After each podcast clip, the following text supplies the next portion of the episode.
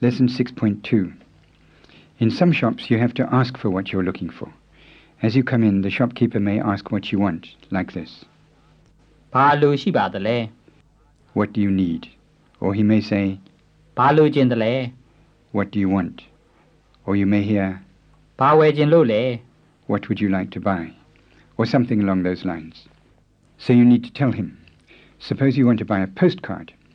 This is an easy one because Burmese uses the English word for postcards. You can use the same question you practiced for cafes and ask if he has any postcards. Try this after the tape. postcard ရှိသလား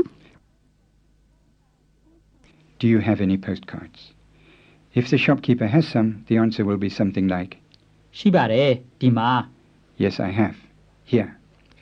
And then you may want to ask if you can have a look at them. To look at something is jide. Here's the tape to copy. ကြည့်မယ်နော်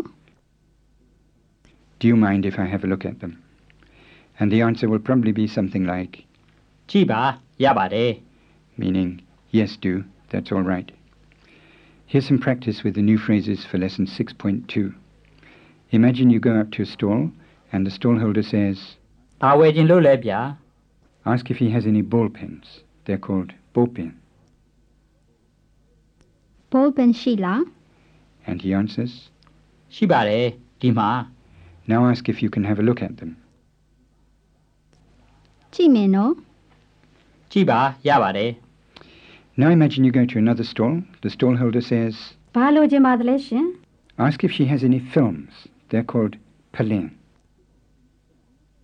ဖလင်ရှိလား ရှိပါတယ်ရှင်အမျိုးမျိုးပဲဒီမှာ You ask if you can have a look at them.